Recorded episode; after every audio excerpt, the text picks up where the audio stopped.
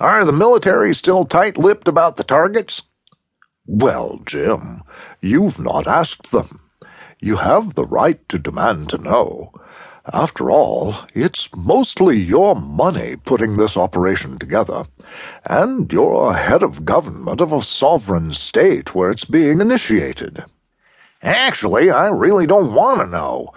Just so they do it and get this damn war over with. People are starting to go hungry in some places because of the raiders and the blockades.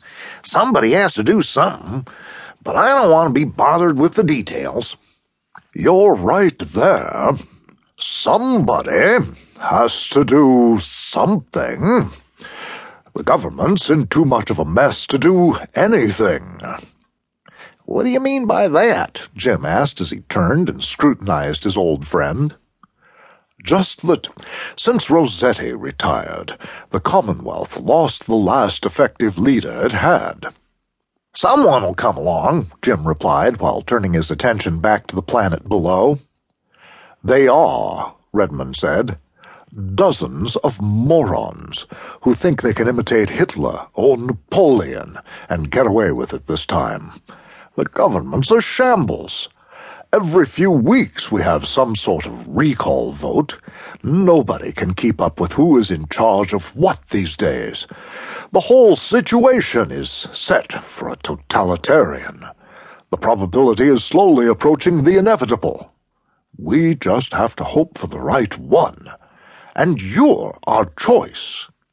Oh, Doc, not you too. Yes, me too, Redmond replied in an annoyed tone. I know dozens of professors that feel the same way. Good heavens, Jim said, raising his arms in a gesture of frustration. This must be the first time in history that academics support a right wing takeover. We've learned from history.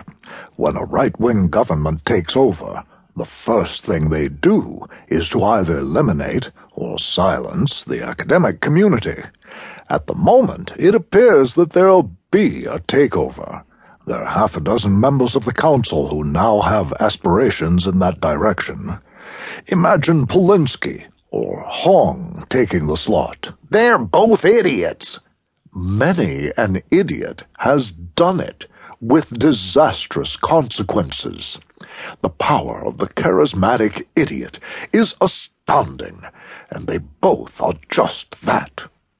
Yes, but I have no idea what to do with. You have two dozen profitable businesses, don't you? Yes. What do you know about business? Nothing, but they are still successful. Why? Because people who know what they're doing are running them for me. But then there it is. The vast majority of totalitarians trusted no one and ran everything themselves. That was their mistake, because no one can be proficient at everything. But in modern terms, I'm proficient at nothing. But you can choose those who are Redmond stated, enunciating each word. We have the knowledge and technology to assist you. What? The academics? I still can't see how the educated can possibly support me as a dictator. It's not a matter of that. It's fear of the alternatives. The people are looking for a leader they're looking for someone to make the decisions for them. They look on the democratic system as the cause of their problems. It invariably happens at times like this. Ah, so you want a Hitler you can control. Hmm, something like that, Redmond said with a half smile. Look at it this way.